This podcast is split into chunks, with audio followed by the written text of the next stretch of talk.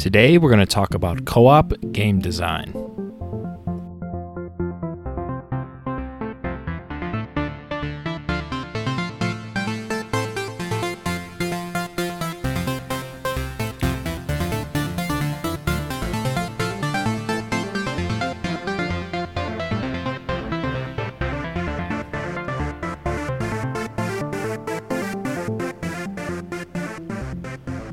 Hey everyone, welcome to the 46th episode of the Game Dev Field Guide. I am your host, Zachavelli. You can find me on Twitter at underscore Zachavelli underscore and tune in for the occasional game dev stream that's twitch.tv slash Zachavelli underscore. We also have an open community Discord for the Game Dev Field Guide community. There's an open invite link in the show notes. On our Discord server, we host Game Dev Challenge, we have the monthly Game Jam, and lots of other channels dedicated to sharing information related to game dev. And yeah, it's a really good place for the beginner to intermediate and even expert game developer. I would encourage you to go join. Lastly, I want to mention that today's episode topic was picked by our patrons every month the patrons get to vote on a episode topic to do and this was this month's winner. If you'd like to directly support the show get a vote for the monthly episode topic and get other things too like a special discord role and occasionally suggesting episode topics i'll leave a link to the patreon in the show notes. So with the intro done let's move on over to the game dev challenge the Game Dev Challenge is the part of the show where I provide a prompt to the listeners and they respond on the community Discord with a post or a piece of art or whatever the challenge is for that episode. And then we vote on it in the community and I read the winner on the next episode. Last episode's Game Dev Challenge, that would be episode 45, the challenge was to take a game's health system and change where it's at on the abstract simulation spectrum. Remember, last episode we talked about health systems, and sort of on the one end, you have abstracted systems where you know you might just have like 100 health. And then on the other you have simulation systems where you are actually simulating the limbs and the blood and the organs and all that.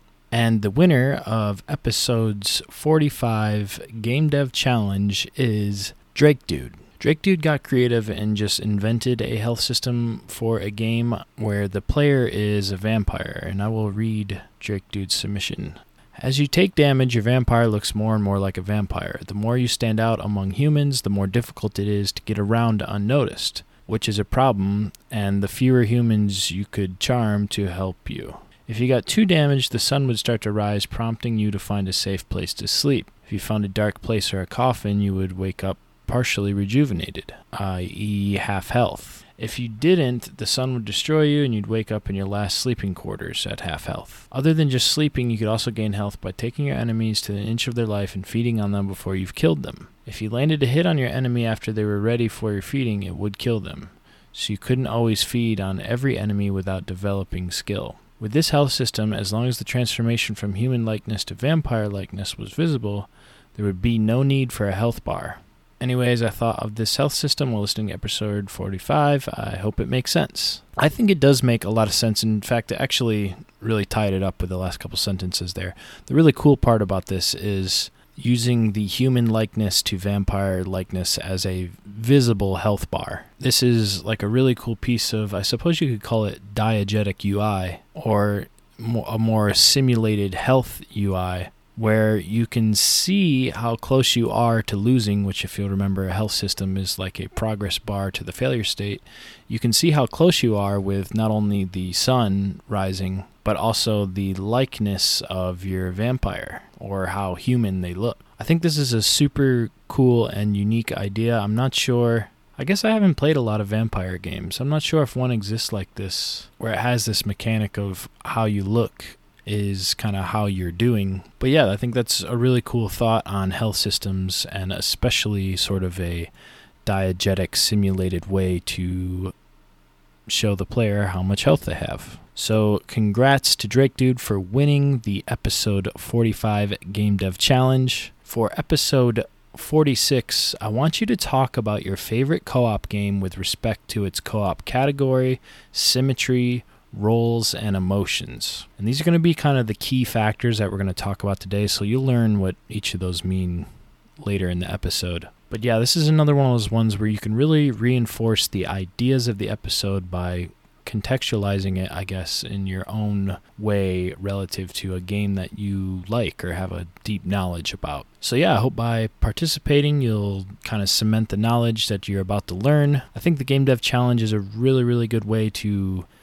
kind of just take like 15 to 20 minutes and get incrementally better as a game designer or artist or whatever the Game Dev Challenge category, I guess, is of the episode. I'd really encourage a lot of people to participate, and episode 45 had a ton of people participate, so I'm super excited about that. There was a lot of good posts in there, and I'm looking forward to seeing more. With the Game Dev Challenge out of the way, let's move on over to the body of the episode. Today's episode is about co op game design, and I don't mean like working with another person to design a game, I mean designing games that are meant for two or more people to play together. There'll be a focus today on making games for multiple people where they cooperate together instead of competing. And I wanted to point out that this is going to be more geared towards like classic couch co op or low player count co op rather than co op opportunities in an MMO, for instance. I think co op is actually a really interesting area of game design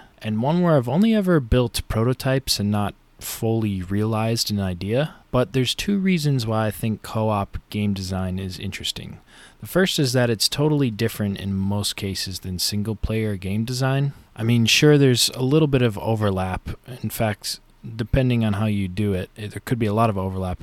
But I think in order to deeply do co op right, you need to approach it from almost a different angle or with new considerations at least. And the second kind, and I think this is actually the core reason why I'm really interested by co op game design, and it's really about why we make games. And part of that for some of us is that we like to bring emotion to our players, whether that be joy or sadness or whatever. Like any art form, it's meant to help you experience emotions. And co op games are unique in that they can help facilitate emotions between two or more people via the interaction in the game. I think that's an extremely important thing to consider when designing your co op. In the big picture, you'll want your game to facilitate emotions between people. And usually in a co op game, these are friendly or joyful emotions, and you save the conflicting or competitive emotions for PvP style games. So let's start with a fundamental idea of the three categories of co op gameplay. And I actually learned this from Oliver Granlund in an interview on the Game Maker's Toolkit YouTube channel. But Oliver is one of the game designers behind It Takes Two, which is a co op adventure game that actually won Game of the Year at the Game Awards like a few days ago. So, yeah, I would say that if you're really into making co op games, It Takes Two is probably a required playthrough. And I'll be mentioning it a lot in this episode, and it's kind of the gold standard um, example. But, anyways, in that interview, Oliver mentioned three categories of co op gameplay. And this really made sense to me because you know I love to like categorize things. The three he mentioned are parallel co op, step by step co op, and simultaneous co op. Let's start with parallel. Parallel co op is sort of when each person is playing a single player experience together. This is often seen in games that don't exclusively have co op game design. The first thing that came to my mind was Halo. Ironically, the new Halo game doesn't have co op right now, but in the older games, I have some really fond memories of doing the campaign co op with like my brothers or friends. When you do co op, it might include stronger or more enemies and open the door to like one person driving the warthog while the other shoots. But essentially, Halo co op is two people playing a shooter almost the same way they would play it alone. They're just doing it together. And I don't mean to make it sound like it's a bad thing or inferior to the other categories. Parallel co op is actually nice because pretty much any game can benefit from it uh, for not that much more overhead. I think it's just a generally accepted thing that playing games with your friends is more fun. So, at the least, if you could implement parallel co op, it's just an easier way, I guess, to do co op and get that extra bit of fun out of your game. Now, don't get me wrong, there will still be challenges adding it both technically and from like a level design standpoint and game balance. Um, but you won't have to redesign entire sections of the game. You'll just have to account for there being more than one person. These things you'll want to account for. Uh, some examples might be like enemy balance when there's more than one person, and maybe who controls the cutscenes or how cutscenes work when multiple people can trigger them. It's usually little considerations like that. Next, let's talk about step by step co op. Step by step is the idea that the players take turns completing steps so that each player has a moment or responsibility.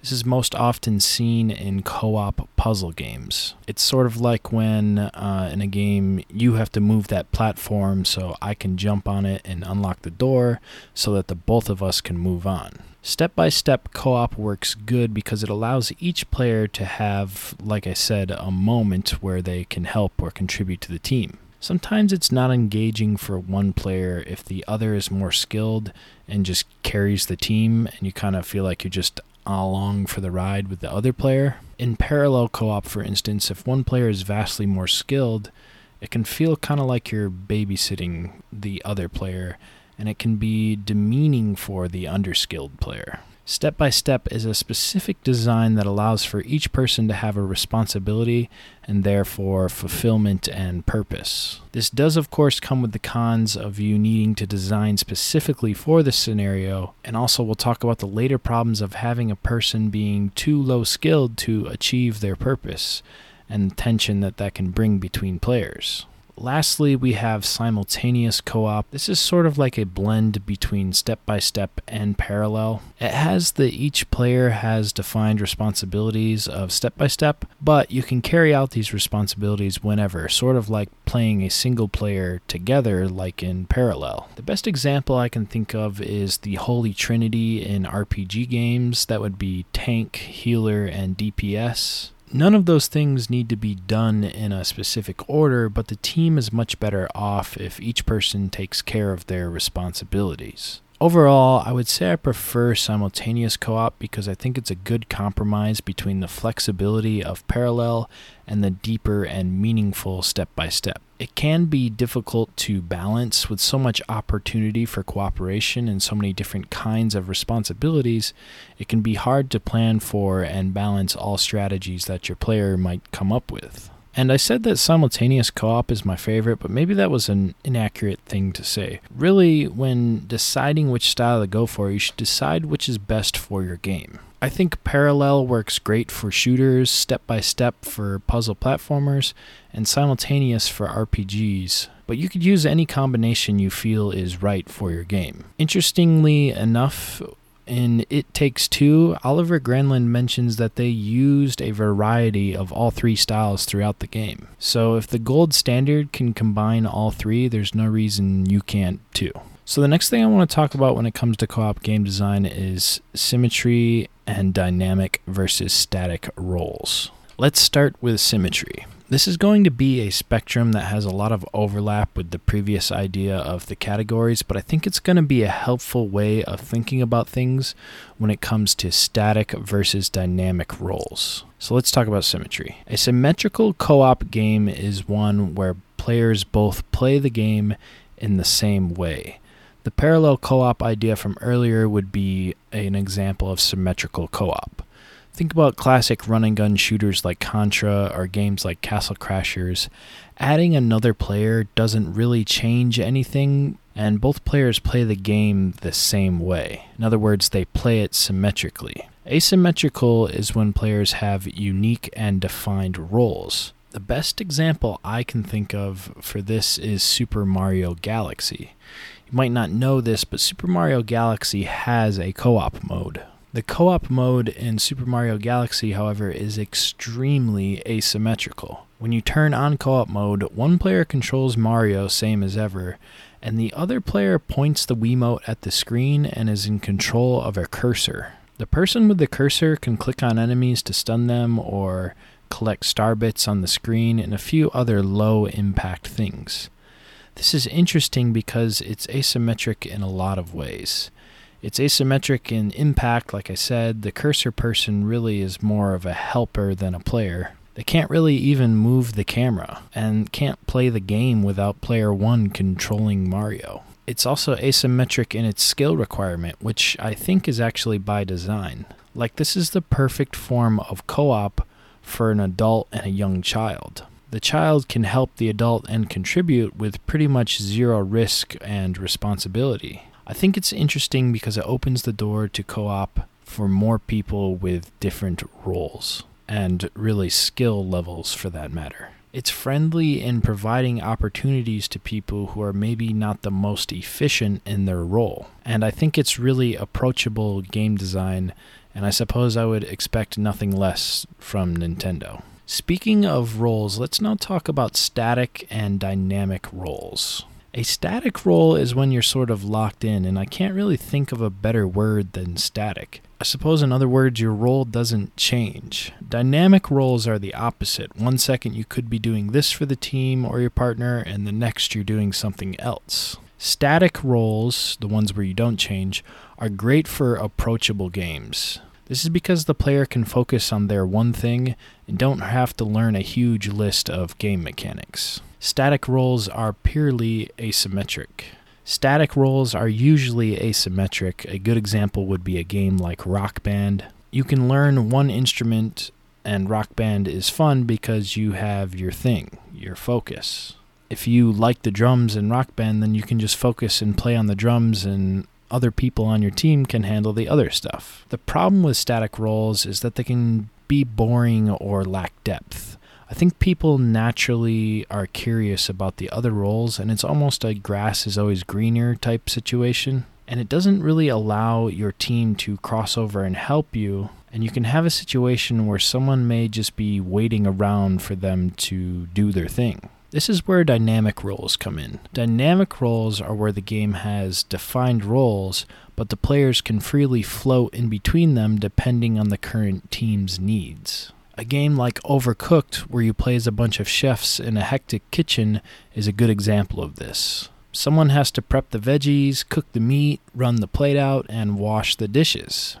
Every chef is capable of doing these tasks, and as a team, the players will evolve into different roles depending on the current needs of the team. You may start with one person saying, Well, I'll prep the veggies, you cook the meat, and uh, you run the plates back and forth. But at the beginning, there won't be any plates to run, so maybe the person who runs the plates should help prep the veggies or help cook the meat. When the meat is cooking, maybe the cook could help run plates. I hope you can see how, although there are defined roles for the game, the players are able to float in between them. Dynamic roles are awesome because they allow for your players to play both symmetrically and asymmetrically. They can have a focus on their thing while still helping the team with other tasks that can be done symmetrically. I don't think one style of role is objectively better than the other, and like always, I think it's just important to pick what's right for your game. And now that you understand the differences between symmetric, asymmetric, dynamic, and static, I hope you'll be able to do that. The last thing I want to talk about today is facilitating emotions in the co op group. And like I said at the beginning, this may be the most important thing to consider when designing co op. In other words, we want to make sure our game design is creating the right kind of emotions between players. And by right kind, I just mean whatever you're going for, I suppose it's up to you to judge. For instance, you could be making a co op game centered around friendship or romance. You could make one intended for a more comedic tone. You could be making a co op game that's just about looking cool with your friends. The point is, you want to consider how the players will be transferring emotions. And if that's too nebulous or heady of a concept, maybe I can explain it better with an example. I used to play a game on PS2 when I was a kid called NBA Street. Basically, it's a more modern NBA jam with crazy dunks and shots and dribble moves. But it did have co op, and one of the most satisfying things were throwing alley oops to your friends. it always resulted in what I call a high five moment. It was impossible not to high five your friends when you threw them a sweet alley oop.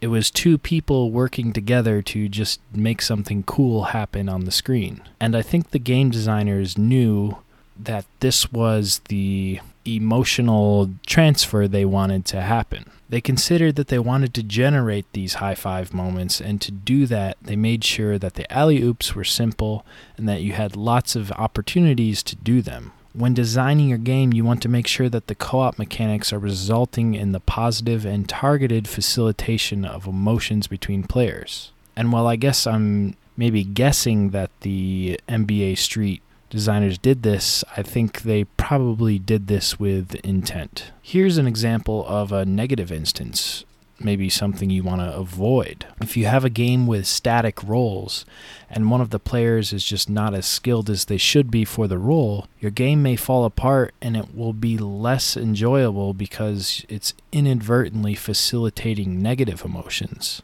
like your partner or other players might get frustrated because the whole team cannot progress and it's due to your lack of skill in your static role. This would be an example where a dynamic role might be able to help because your teammates could come help you with your task. But if you're locked into static roles and they can't help you, then you might be facilitating negative emotions like resent and frustration. So, as a game designer, I think it's really important to consider how your game should facilitate these emotions and how your game design technically achieves this. I've mentioned It Takes Two multiple times during this episode, and like I said, it's one of the best co op games ever made, and it's the, I would consider, gold standard game for this episode. And of all the things it does right, I think it does the emotional facilitation part the best. Not only because it results in good moments between the players, but I think it's also extremely targeted.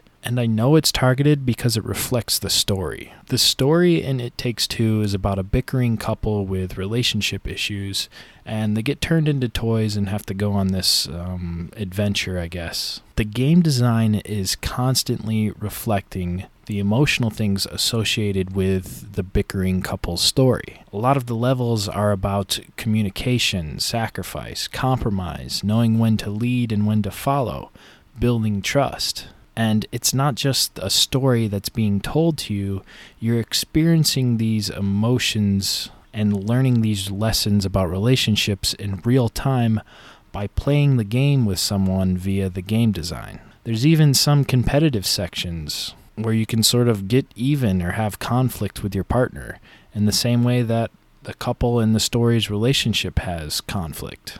And I haven't mentioned it in a while, but longtime listeners will know that this aligns pretty well with my golden rule for game dev about evoking emotions with your game. And I think with co op game design, you can evoke emotions between people in a way that no other art form can replicate. So I think you should use what you've learned today to make sure that you're evoking these emotions between players that are targeted and the ones you are going for. Because you're not just making a game that's fun to play or enjoying, you could be helping to make memories between two people. There was a lot of terminology in today's episode, so let's do just a quick recap Today's episode was about co op game design, and it was focused on games where you cooperate with one or more players to achieve a common goal. Co op game design is super interesting to, me because, like I said, it allows you to facilitate emotions between players.